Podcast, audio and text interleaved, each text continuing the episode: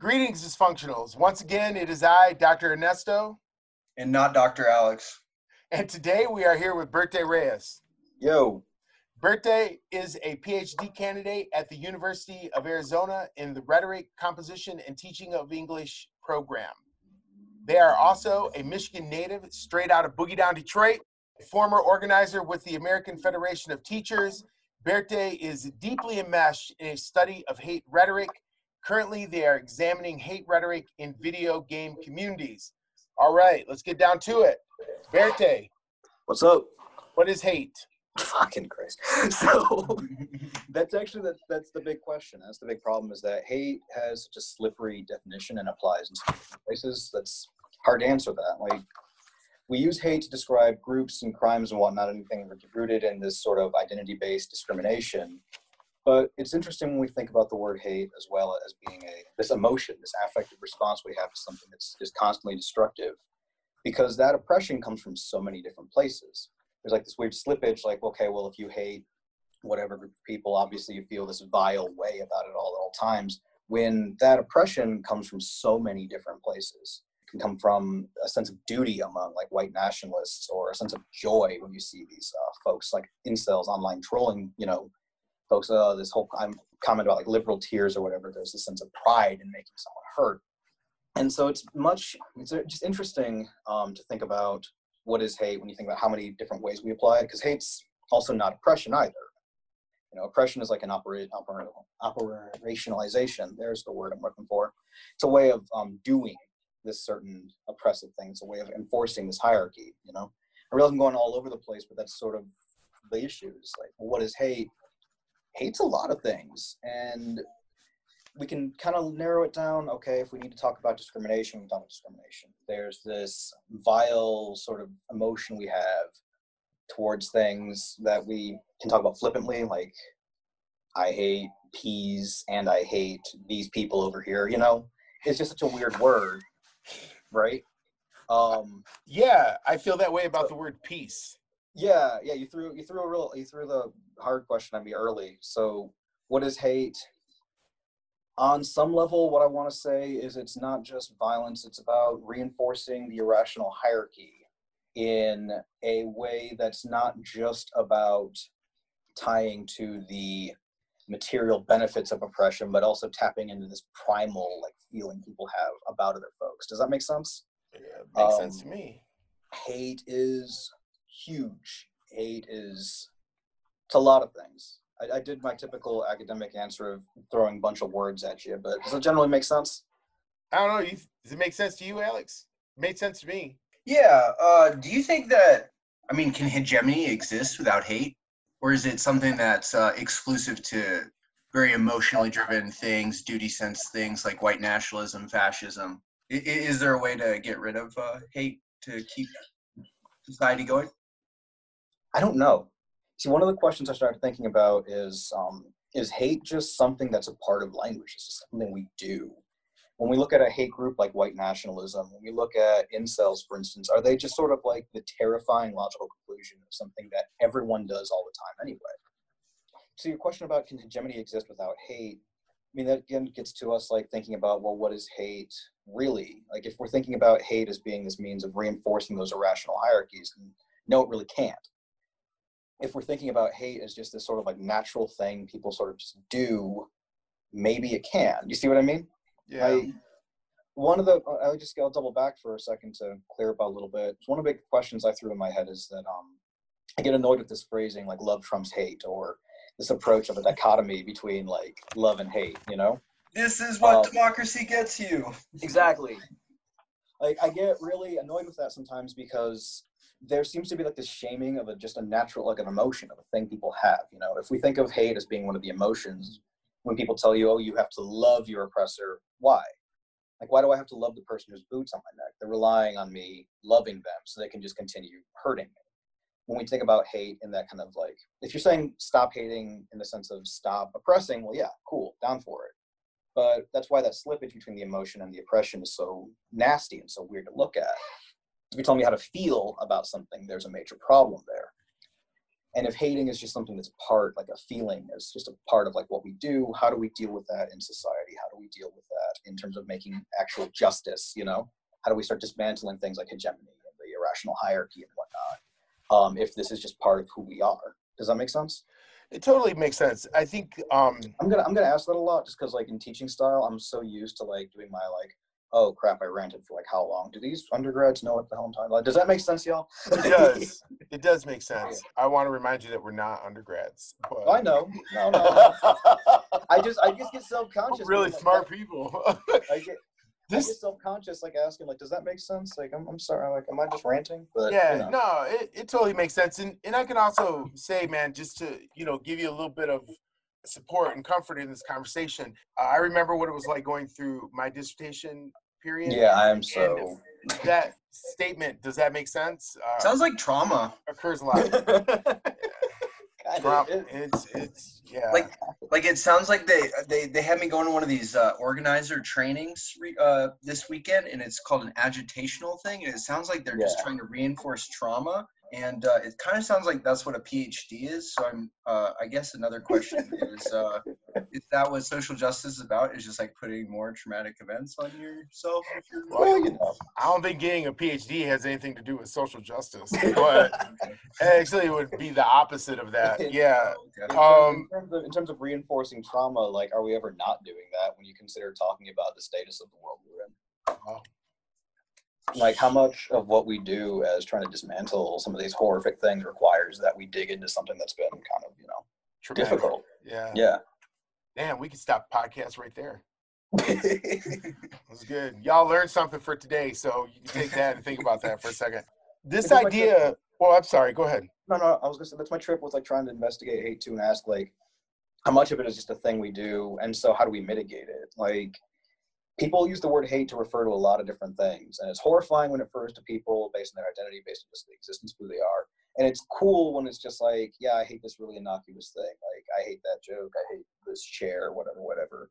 And, it, and, and like as a rhetorician it's just weird to me that the word like it might seem like just semantic play in one level but when you think about how important words are it's interesting how we slip on that one word but use it for so many things that range from this. So it's just wondering like okay, if this is something we just do, how do we just learn to mitigate that part of ourselves when it comes to looking at systems of hierarchy, justice, oppression, whatnot, you know? How do we learn to be better people when we have this thing that we just do, but also forgive ourselves for like, okay, I, I hate this chair. I can hate. I'm allowed to not like things, you know? I'm allowed to not like the neo-Nazi who's got a boot on my neck. But if I've got that same sense towards this marginalized group over here, I really need to look into that. Like, how do we learn a little more about like being more nuanced with how we feel? This whole idea of love trumps hate, you know, I find statements like that really interesting because they don't actually seem to be true at all. I mean, it does not appear in the world that we live in that love actually does trump hate. So how do you, how do we reconcile these you know these two ideas? Well, see, what makes it harder, and it's another reason why I try to push at this, is um, a lot of white nationalist language and a lot of like recruiting is reference is like wound up in this fact of a lot of incels lately too of love hating because you love. You love this group so much that you hate what's happening to it you know? Like you hate that for white nationalists they hate that the white race has all these things being done to it the impurity and whatever yeah you know whatever with incels that this masculine ideal, or the manosphere in general, incels with the whole approach that they believe they deserve sex or whatever. This ideal is being attacked by the postmodern neo-Marxists, which is my favorite phrase ever. The idea for them, and whether that's just recruiting banter or if it's what they sincerely believe, is a difficult thing. Because once you start trying to say like, well, they're just using for recruiting, that's just insincere one, you're trying to play like you're a mind reader. Two, you don't know how many people that actually has rung true for and why that's why it mobilized them, you know? But so, I mean, isn't that, I mean, I totally get what you're saying. And I have conversations like this with students all the time. Yeah. But I mean, the thing that you're talking about right now, I mean, that's totally the, the basis and the rationale for like anti-colonial movements or decolonial mm-hmm. movements or national liberation movements or you know that we love a group so much that we we hate what's happening to it and therefore you know we are uh, forced by that by that feeling right to Mhm. move i mean it's kind of like you know when people say that love and hate are two sides of the of the same coin if we hate something so much and we love this other group so much i mean does love really trump hate or does No. love trump hate because um it forces us to overcome the situation And then that's why we're getting back to that slippage, like with hate being whatever the hell it is that leads to the oppression, the operation of oppression, right? Versus like hate being just this emotional feeling that leads to like this destructive feeling leads to violence or whatever. Love being this approach that is about capacity building um, and it's about de um, dismantling oppression versus love as like this um, a sensation emotion towards growth and whatnot. And why the slippage is so important to tease apart because if what you're trying to say with love trumps hate is a specific approach and approach and orientation towards dismantling all oppressive hierarchy against historically marginalized people or people in general just um, dismantling hierarchies that all can flourish and grow trumps the application of a system which will maintain a hierarchy and thus disable people from growing and becoming self-actualizing. That's all well and good but because of the way it gets applied and gets policed and, and gets talked about um, it ends up slipping into like that weird kind of like you have to have this emotional reaction to somebody who is oppressing you or you have to ignore those angers and those feelings you have because we're going to focus on the love feeling and the hate feeling as opposed to the other breakdown um, the other breakdown being what love as the dismantling of oppressive of oppressive hierarchies of systems of oppression versus oppression itself. so i just just wondering because i think i love having this conversation with you right i Mhm. mean so really in some ways i mean we could almost name like when we say love what we're actually really talking about is the dismantling of these oppressive hierarchies That's one way. I mean, that's why I'm trying to separate out. Like, let's not talk about love, the emotion anymore, because I don't want to try. To, I'm not trying to tell you how to feel. right Like, if we want to talk about love as instead, focus on love as um, the fostering and growth of people, the movement towards um, self-actualization to liberation. That's way more interesting. But that's also a thing that I think needs to be thought about in terms of like both its how it's operationalized and also what makes us think about that. You know, like what makes us lead, what leads us to that as a good approach to like living. You know, because I'm all I'm all for liberation. You know, I'm just it's interesting to look at like how mechanisms and shit work. That's all. I think the part the Yeah. part about it that really that really strikes me is I mean when you were talking about these things as a dismantling of of oppression, right? And I think that that really gets to the question of organizing and why we're organizing. I think it gets to the question of the sorts of activities that we involve ourselves in in how we decide to dismantle that oppression. And I think the other thing that's really fascinating and I don't know if it's really the the topic of this conversation but what does it really mean to dismantle oppression and how far is too far and how far is not far enough. I mean history shows us that if you really want to dismantle oppression or you want to be successful at it at a certain point i mean you have to turn towards i mean you have to turn towards violence right? I mean that's that's what history shows us. And so then the question is is that when that happens i mean is that still love in the sense of we have to do this to dismantle oppression or we have crossed this line into hate i think it's fascinating So I want to I want to I want to step back. Uh, I want to double back to go forward. So I want Okay. to kind of like play with that. But there's an example you made me think of. Um, recently, she she's an amazing YouTuber. She's got a lot of press lately. Is um, Natalie Wynn. She does this channel called ContraPoints, right? And um, one of her older older videos is about. I think the title of it is uh, the, "Why Does the Left Hate Free Speech?" It's all about free speech okay and a lot of the controversies are around deplatforming on college campuses and whatnot. She it's a two-parter. It's a really good piece. Um, anybody listening, like look it up. It's really great. Uh, but one of the things that she brings up that has got me thinking, and it's hard. To, it's been thinking about it real hard. Is her discussion on like all speech is silencing? The notion that all speech is, uh, is silencing. The thing she was mentioning is using the specific example of um, transphobes and outing on campus uh, versus um, universities uh, deplatforming folks like Milo or whatever who are doing who are spreading transphobia and whatnot. And her comment was like, okay, all these folks on the right talk about how you know they're deplatformed, they're being censored.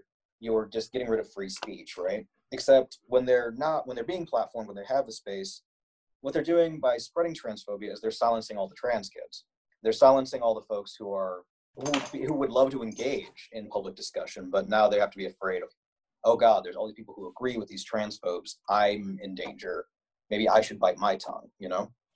And the question being like, okay, every, people who keep going up to uh, defending a lot of these uh, right wing, like the, the fascists, the transphobes, everybody like that, are defending their free speech, forgetting that when they speak, whatever they do is also silencing someone else. So when you come down to the question of free speech, what um, Natalie Wynn puts up is basically it's not about defending free speech, it's about who are you defending? Who are you interested in defending? Who are you willing to protect? You know, the big kerfluffle about like free speech on campus, everyone wanted to defend Nazis who were speaking, but leftists have been deplatformed and thrown out of campus and red baited for decades, and that's just a fact of living. That's just the way things are. But everyone's suddenly concerned with free speech when it comes to people who want to do this fascist nonsense. So, well, don't think, you think that that's partially because that fascist nonsense, that racist rhetoric or that hate rhetoric that they're talking about is actually a fundamental part of this country and the creation of this country. And so, like when we're really when we attack fascists and racists and hate mongers, what we're actually attacking is the American way of life. I will say politely that it at least has closer parallels to okay. the current hegemony and all that. No, I mean, I'm trying to figure out a way to phrase it. Um, because I want to actually, because I do want to take it seriously. I want to play with it a little more. Is um, if you look at a lot of like what's coming out of the, what came out of their mouths and what was going on at the time, it's definitely just reinforcing what already exists, hegemony and whatnot. Like an interesting thing about a lot of white nationalists, a lot of the alt right, was that you know they're saying things that like they would talk about how like they're the counterculture, they're the ones under attack when all they're doing really is just reinforcing. Exactly, like they're they're they're reinforcing what's already accepted. You know, what's already been accepted practice. Like shitting on trans on trans folks has been part of part and parcel of you know the U.S. forever. They're just defending. They're not pushing. They're they're not def- they're not um breaking a boundary. They're defending a bear a boundary. Right. You know? they're, not, they're not boundary stepping. Yeah. They're just defending it from being stepped or being crossed. That's why what we were saying, Todd. Like they're not doing anything that seems out of line for business as usual hegemony for American society. You know it might it might be why people see it as more like censorship for them because like that's just kind of what's already been accepted you know right i think the reason i wouldn't say like because fascism's at the root is because there's some part of me that wants to like fascism as explicitly fascism you know it's still it's easier to swallow based on like how hierarchy and power works under a capitalist system you know but i don't know if like legit everyone is already cool with it does that make does that? I'm trying to figure out a good phrasing for that. I'm wondering exactly what you. Yeah, I'm trying to figure out a better. Like, what you mean by that? Are Are you trying to separate fascism from like conservatism? Uh, I mean, like I see a lot of these people, like you know Milo, Milo, Richard Spencer. Like a lot of them are like trying to harken back to like more traditionalist value, not necessarily like fascism as like a counter-revolutionary project of modernity. That, it's a little. Thank you. No, that's actually that's a way better way of like clearing up what was in my head. And the thing is, is the rationale I have for that is the rationale I have for that is I'm just trying to remain, having studied this hate stuff for a minute. I'm just wary of putting everything into a fascism bucket when there could be so much worse. Like studying hate, get can studying hate like it makes makes at least got me pretty pessimistic on some places, you know and so I wonder sometimes, like, if we focus only and we just kind of stick again with the language of just fashion, just fashion, just fashion, what political system changes up? What mutations happen next time? You know, okay. Um, what is the thing we have to really pay attention to? Does that make sense? Yeah, I understand. Fascism, I understand what you're saying now. Yeah, fascism well, might be just a specific articulation of a thing that's much worse, and I want yeah. to be careful about that. Yeah, well, I would think that actually settler colonialism is the thing that is much worse. I mean, it is also a system that has, you know, existed for centuries now, as opposed to this thing that we call fascism, which you know rises and Yeah. falls at, at different points. I see what you're saying.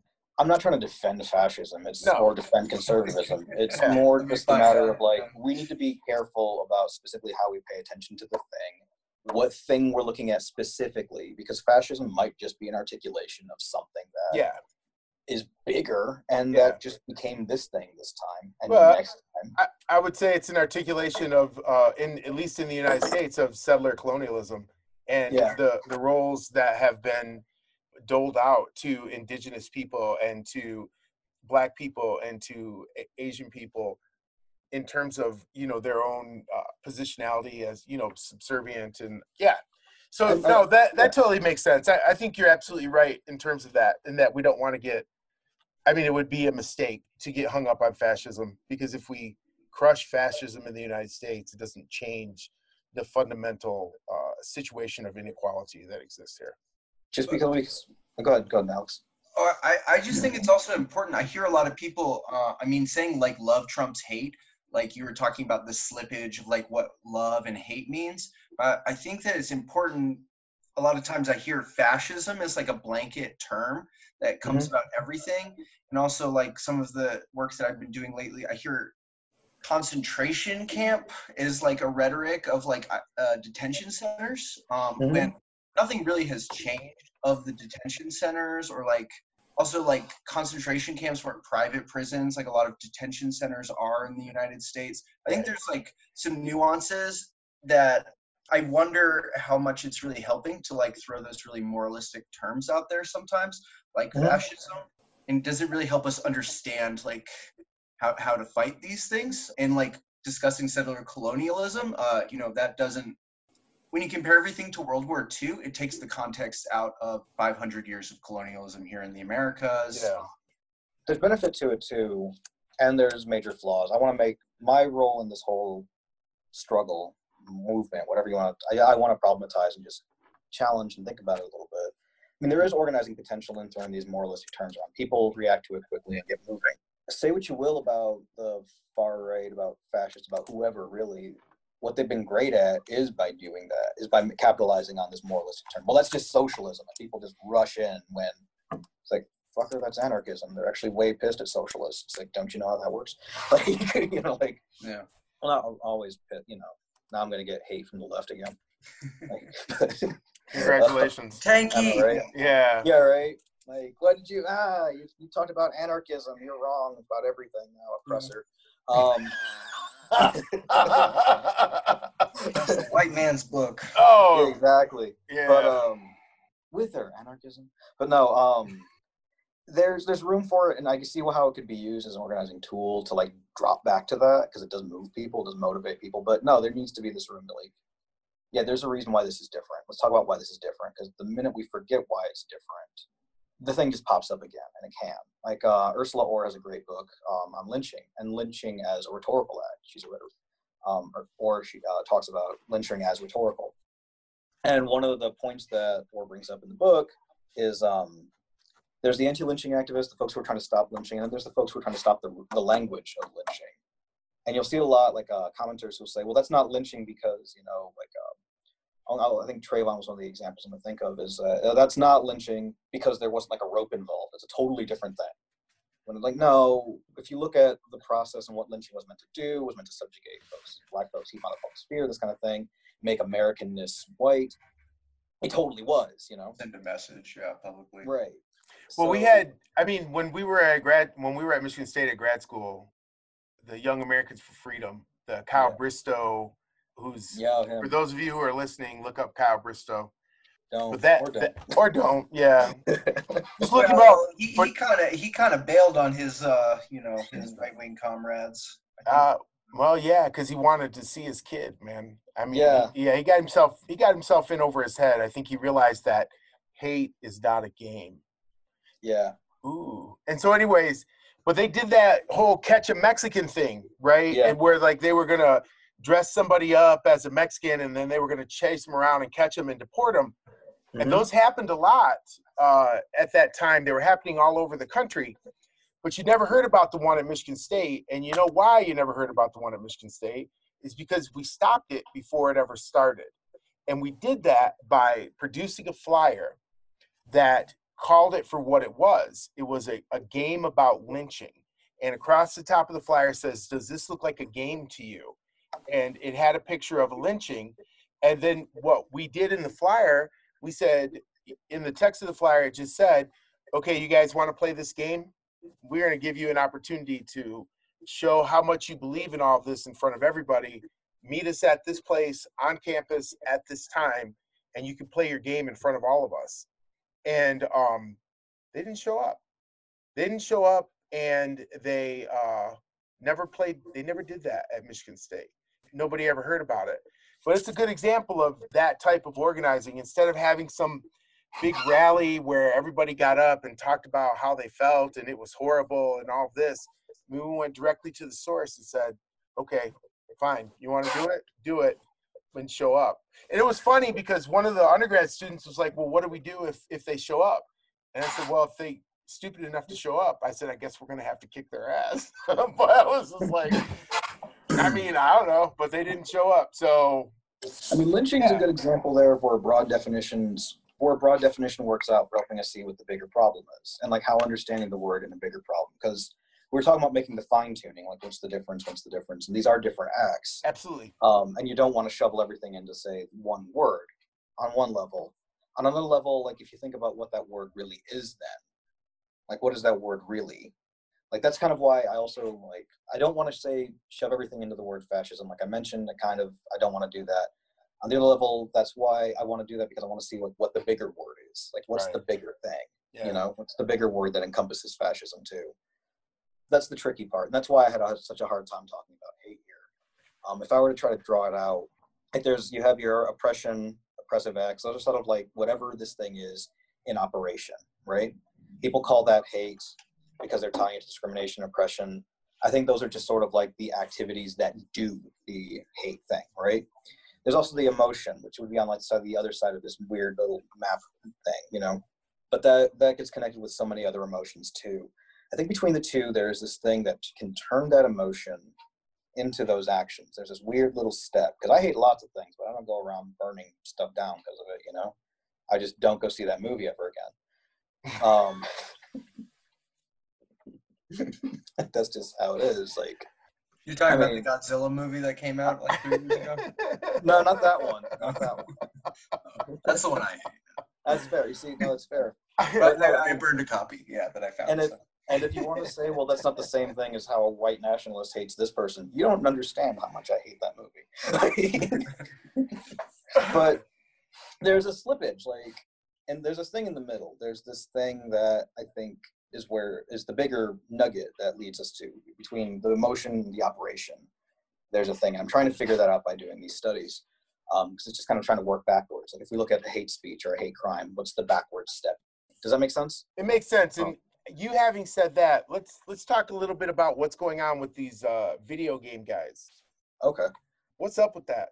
I don't get it. So Get to play video games all day long and they're not happy about their lives, or you know, what's going so on? that I'm gonna I'm gonna be clear. I'm not trying to pathologize nobody just because I don't see the point in it really. Like Okay. as far whether they're not happy about their lives or uh, there's that whole um, article about how men who are well, who- they're they're not happy about their lives. I mean, they think nobody wants to have sex with them. I mean, I don't care if they are or aren't. That's not the well, point. I mean, I'm just saying. I don't think that's you're not pathologizing them. They're pathologizing themselves. I'm just I'm just saying I don't care if they're happy, if they're unhappy, if they want to show it, whatever.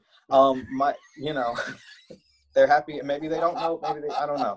Um, Okay. right? I, don't really, I don't really I don't really care. Eat your Doritos, eat your Mountain Dew. I don't give a fuck. Exactly. Like I don't, give, I don't. I really don't. Like I really don't.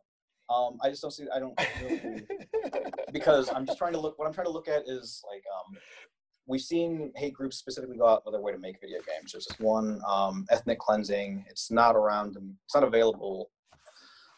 It's not easily available. Let's just say that. Was it a good But- video game? It was terrible. It was actually kind of hilarious. You can find a Let's Play on YouTube where somebody's recording themselves playing it.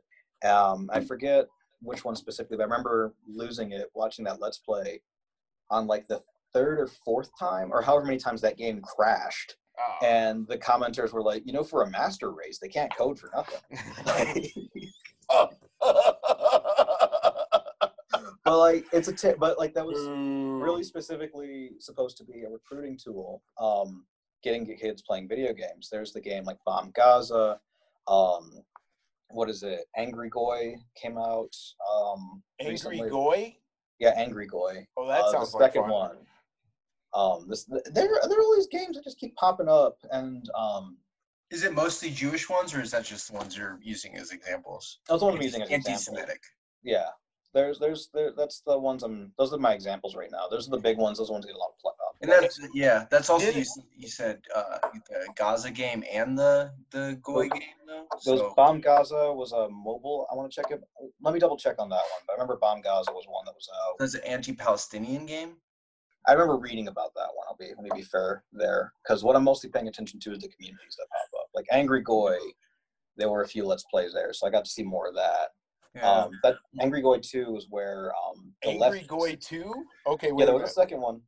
Uh, the, where the leftists. So yeah, let me. I bring up. Let me. Let me double back. I bring up Bomb Gaza, but as far as like details on that one, I'm not too. I'll, I'll admit that I'm not too good on that one. But uh, Angry Goy Two, what was it? Where the leftists had kidnapped Donald Trump.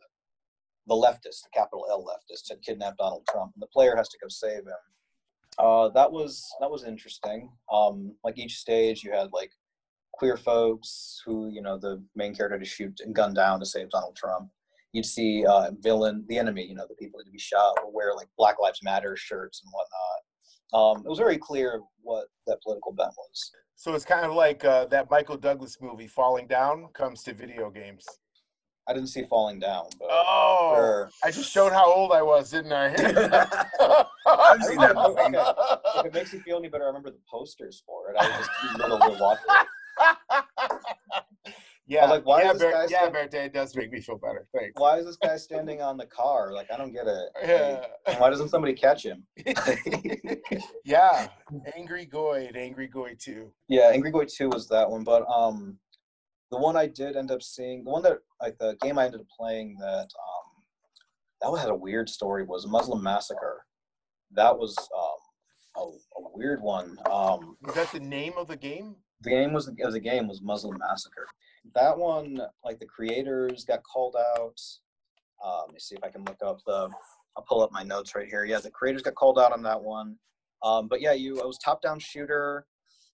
Uh, the point was that this Rambo-looking character, you play this Rambo-looking character who had to shoot all of the quote-unquote Muslims, um, and it was a, it was a horrible, it was an interesting experience. Um, let me say that it was uh because it's just so weird how like so divorced it was um you know there was like 8-bit characters and that's what fascinates me about looking into the games and whatnot is because there's this desire like okay i want to be good at the game but being good at this game is to do some terrible things you know Okay, so the I, and, and the reason I asked if, if it was a good game, and I'm I'm glad that you understood what I was asking by yeah that.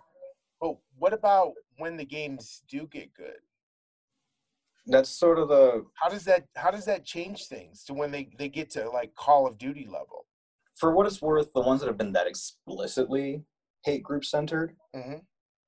there haven't been a lot of those there haven't been like a lot of the ones that are out now are like say really are relatively easy to make um relatively it's gaming game coding is not easy it's Yeah. not easy at all um But it should be for the Like- master race. but the the engines that ex- like the engines are like it's older graphics. They are engines that folks can just pick up and kind of like develop from. Um if they people who already know how to code and how to game how to make games this wouldn't be like we're not talking like we're not talking like a triple a game or anything. Right.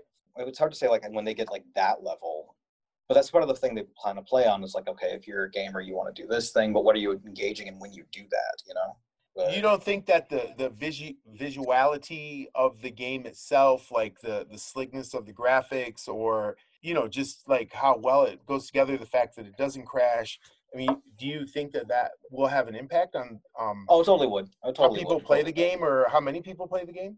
it totally would it totally does um a lot of it's publicity too how well Are people that vacuous? I mean, like. uh, I don't, I don't, I don't want to like go. I'm saying it would. I mean, the reason I'm doubling back and saying the games aren't there, like I say, like AAA level or whatever, is because they're not there. So I can't sit back and say, well, a million, like three million people downloaded and played this game because it was this and that. Like, I mean, I can imagine it'd be easier for some folks to pick up or be more into. Or So you're Um, saying, as activists, the new culture wars in video games that we should send all of our children to coding school to make anti-colonial video games. I think a thing to learn from the right is that they're really good at figuring out what works as a recruitment tool and what doesn't. Hmm. Like we're sitting around trying to like have the 37th viewing of the Battle of Algiers this week and wondering why, you know, we aren't getting a lot of kids coming out. And while I love that movie and I will go to that movie, But it's slow. and if we're getting the same 12 people to the same events we're throwing over and over and over again, we're not doing so good at recruiting. Whereas when you look at something like what happened with the connection between the alt right and Gamergate in 2014, those cats knew where the young people were, where some disaffected young white men were, and they just capitalized on that real quick. I think that I think that that's really interesting. I mean, when the um when the Zapatistas came out in uh 94, I mean, one of the things that they were immediately heralded as is masters of using this new thing called the internet to sort of like explode across the the world, right? As this new cause of indigenous liberation. And I think that there were in the early days of the internet that had a huge impact on, you know, what we would call the left but I, I agree with you. I mean, somewhere between then and now, we slipped. You know, I don't, yeah. And let me, let me, before I go any further, I want to like, for a third time say I love the movie Battle of Algiers because I'm just waiting to get like thrown out of lefty circles for having said what I just said. But um, let me, slow. let me, let me also, yeah, It's a remake. I don't know. yeah. I mean, Well, we need we need a new one, right? With like some CGI and shit. I mean, I for mean, real. Sorry to bother you is a good movie though. It is. I mean- Sorry to Bother You is amazing. And Yeah, that's sort of the, the trip is like there are these great movies that are doing that, and that's something I love seeing. That's why I wouldn't want to say like people being vacuous about it. I think when it's very clear that people aren't trying to reach out to you by touching into what you're interested in, why do you have any reason to listen to them? Mm. Okay. Yeah. Like, I I see the obviousness in being like, let's play this anti-oppression game, or let's do this thing that um, you know I see it. Somebody else might see it. Somebody else might see it. I'm not trying to say like I'm better than anybody else in any way, but it's more like because I've been kind of doing this for so long. You know, there's that. If somebody's just getting used to like, okay, well, you know, the racists out there are pretty terrible. What are the folks who are organizing against them doing? And all they see is yet another like, here's a pamphlet that we printed in 1896 and it's referencing a joke that ain't even like relevant that wasn't even relevant 10 years after it came out why the fuck do they think you're gonna be serious at all Yeah. you know versus like hey That's real. You know it's, it's just a terrible thing and that, that's the thing that like the right is great at is capitalizing on things people are already interested in. Let me give you an example. Whether they're good at it or not whether it's effective or not is up in the air sometimes. And one thing i want to but the thing they're good at is they do it. Like um, there's a website let me i have to look it up again to find the link.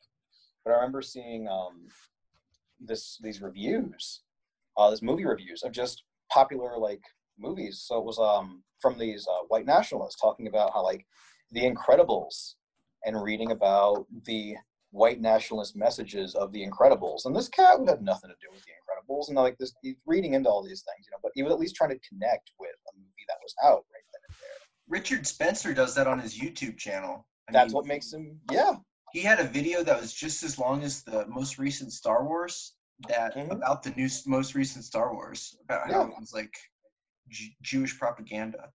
They do that though. They like they capitalize on the moment. They try to read people where they're at, you know. Todd, Todd you look, you you got a const- consternation there. I- You were gonna say a constipated look. They're both, they're actually about the same. They're both the same on your face. I'll say that. I mean, I don't uh I don't disagree with what you're saying. I think to be very straightforward about it, when we say that the right capitalizes on things that people are interested in, I think it's really important to for myself anyways, it's important to constantly reinforce that by saying that people are interested in these things because they are a part of the dominant ideology in this country, right? That's that's why they're interested in it. That's why people aren't interested in like a socialist Oh. reading of this movie or we're talking Oh, about this let or that or whatever. I mean, they're me- well, and, and just they're they're Yeah. interested in it because it, it, it's it's inside their head. It's inside all of our heads because this is the way that we're I mean, this is the way that we're socialized. This is the education that we receive. So these guys aren't, they're not insightful cultural critics. They No, are, they're just people who are being real honest about like what this place is really about. Oh, we we 100% agree there. I wanted the way I, the only reason I wanted to jump in or double back was I meant more like in terms of what media they capitalize on or where the people are. Okay. Yeah. Like where where's the what venue are they recruiting? Like that's Yeah. my that was my um and we talked about this a little earlier. That's my big thing about like looking into video games specific as opposed to people are publishing left and right about say the Proud Boys or the alt right in the streets. You know, Right. the, a lot of the protests, and that's very important. And I'm glad a lot of folks are doing it. My specific drive in going to video games and looking at folks in gamer communities is specifically because what do you think these white nationalists are doing in their off hours? You know, like they do like other things. They also are gamers. They also do this. They also do Right. that. This exists here. There are, you know, Gamergate was essentially just a great moment in 2014. Uh, was a great moment um, for white nationalists just to re- just recruit a bunch of dudes who were being ah these anti, you know, feminists are terrible, whatever. Do Um, we do we want to uh, explain Gamergate real quick? Um, I have Oh, yeah. maybe. Well, the short short version, um, okay, short version, 2014. A bunch of anti-feminist gamers basically started a whole harassment campaign. A bunch of women in gaming. Um, the supposed Specifically because a woman won the best game, though, right? it was, she got a really her game she wrote was Depression Quest. Her name was Zoe Quinn. Um, she her game was well reviewed. a lot of these gamers really didn't like the game. I didn't play Depression Quest, so I can't say whether it was fun or not. But it is it was a whole interesting thing that it was um her ex boyfriend wrote this huge huge blog post about how the only reason it was well reviewed was because she was sleeping around. He's he's an angry ex boyfriend talking about you know, slut shaming and all this other mess and was saying that she got these great video game journalist reviews because she was sleeping with these folks. Investigations, people follow up. There's no there's no proof of that whatsoever. But all these dudes basically um, turned that into an excuse to start harassing women online, harassing game developers, harassing all these folks talking about how like the um, line was, "We're just interested in ethics and, and video game journalism," but then would send death threats and would you know dox folks, harass them offline, that kind of thing. It was interesting, and if I can be really ugly with that word, interesting. It was it was a fucking terrible moment. Um, It's the only way I use the word. yeah, um, and I, I I feel kind of bad being so flippant about it because like I think back to it, fucking nonsense. But it's sort of you know, um, it was a bunch of um, guys using an angry ex-boyfriend bullshit, you know, comments about a woman game developer.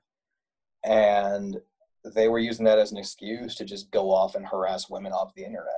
Um, when you get right down to it it was a bunch of guys being like and they were in using the, the whole excuse you know um, gaming's being destroyed by feminists. And that's a lot of what i study now isn't even about gamergate itself. I'm looking at what's happening now what youtube videos and what things are people writing right now since it's been years since then since gamergate and it's a lot of the same commentary like feminists want to put more people, you know, people of color and women in games, but there's that's destroying gaming. They're ruining gaming.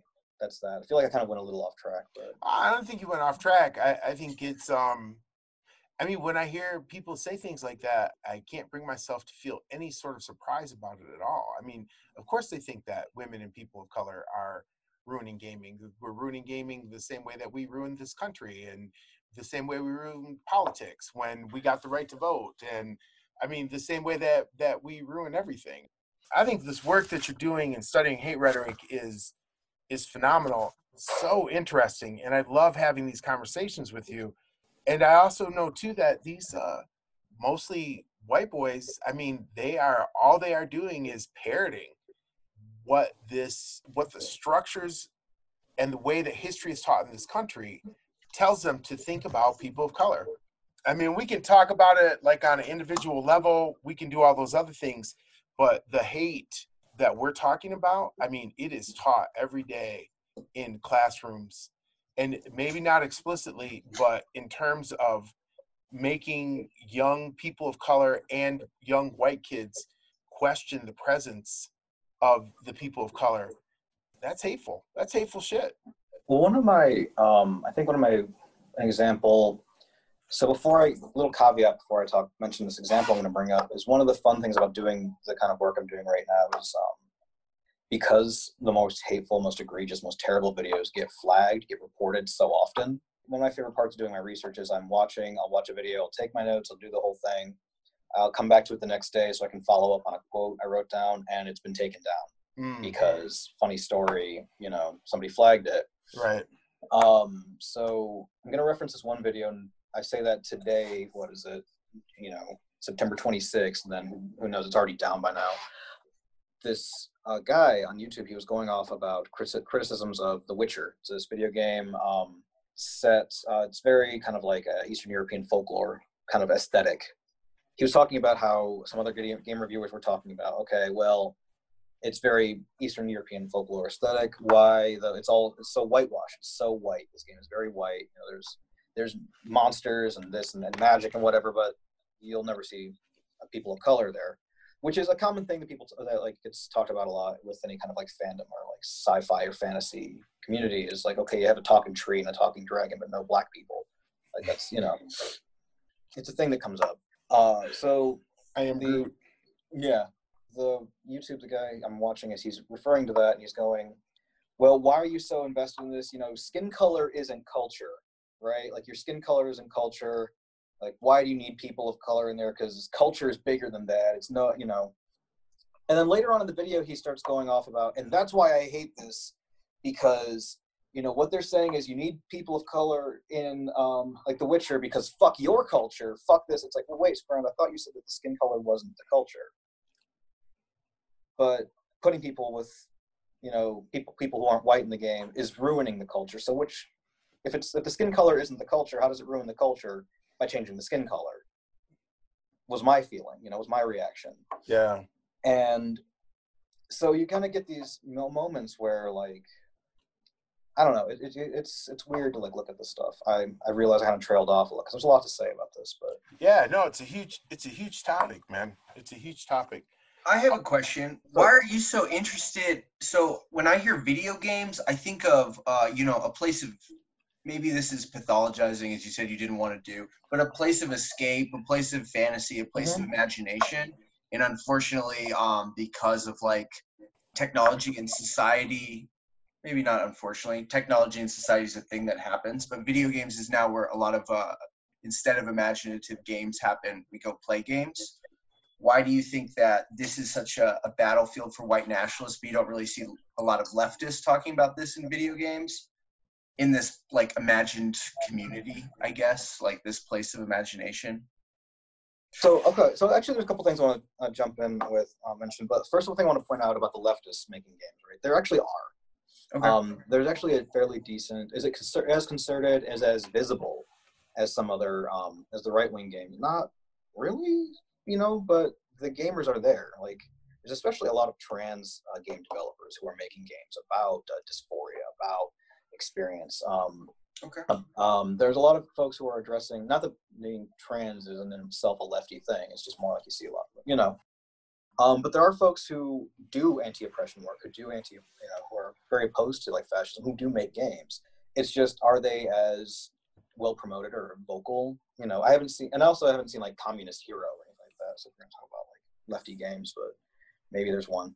Uh, but you know, it's it's there. It's just not quite the same thing. Um, the other thing too, though, is that I think because we get into the debate about ludology and what does it mean to play, what is play really? You know, like is it always an escape or is it like a means of uh, engaging with a story? Like how does interactive storytelling work?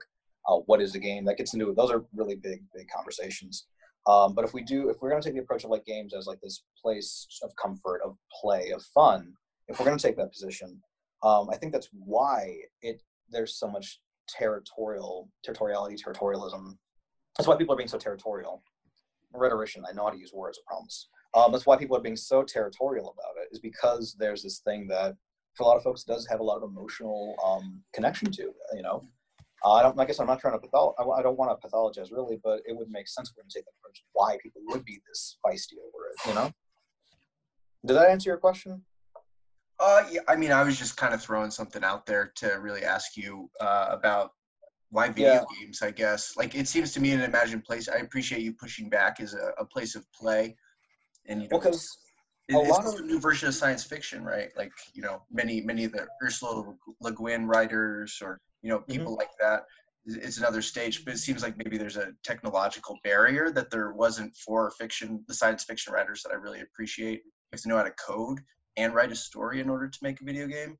When a story was, you know, something that we've been doing for thousands and thousands of years since language. I'm, one of the approaches to video games, especially, is interactive storytelling. Like a lot, there's a lot of games that um, people refer to them pejoratively sometimes, sometimes not, as uh, walking simulators, Hmm.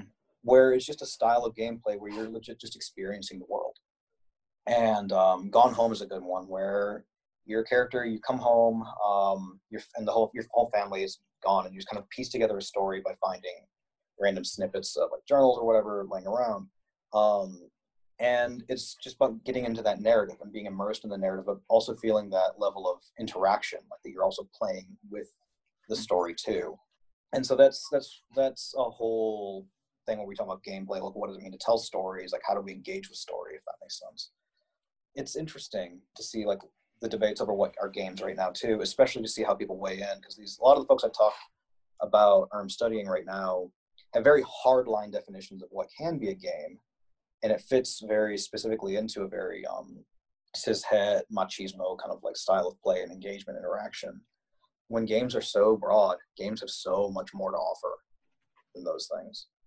Like um, about it's about even as far as like gender breakdown as far as who plays games. You know, well, at least really talking It's- talk, it's even- talking talking cis uh, talking cis play. Um, like what was it? Something like fifty percent, close to fifty percent, like women, men kind of break down. You know, I don't remember the numbers like where it broke down like cis and trans and whatnot, but the one number I know gets thrown around a lot is like some forty something percent of gamers are women.